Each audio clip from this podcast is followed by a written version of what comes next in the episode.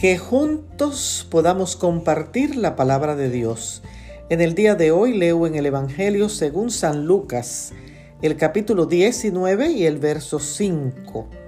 Date prisa, porque hoy es necesario que pose yo en tu casa. Yo no sé cómo se llama mi vecina, solo sé que es africana y es viuda y vive sola.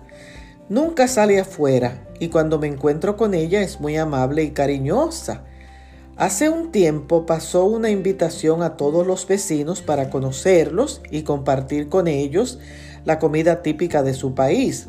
Nosotros estábamos fuera de la ciudad y no pudimos asistir, pero ni un solo vecino asistió. Jesús le gustaba pasar tiempo con la gente, comía con ellos, le gustaba enseñarles de la palabra de Dios.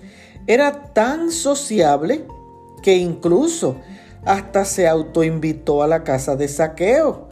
Comió con él y la vida de este recaudador de impuestos cambió. A veces estamos muy ocupados, pero el mejor presente que pudiéramos dar a los demás es pasar tiempo con ellos y, escucharlos. Te animo a mostrar el amor de Dios a otros pasando un tiempo con ellos y verás cómo Dios obra a través de ti. Bendiciones.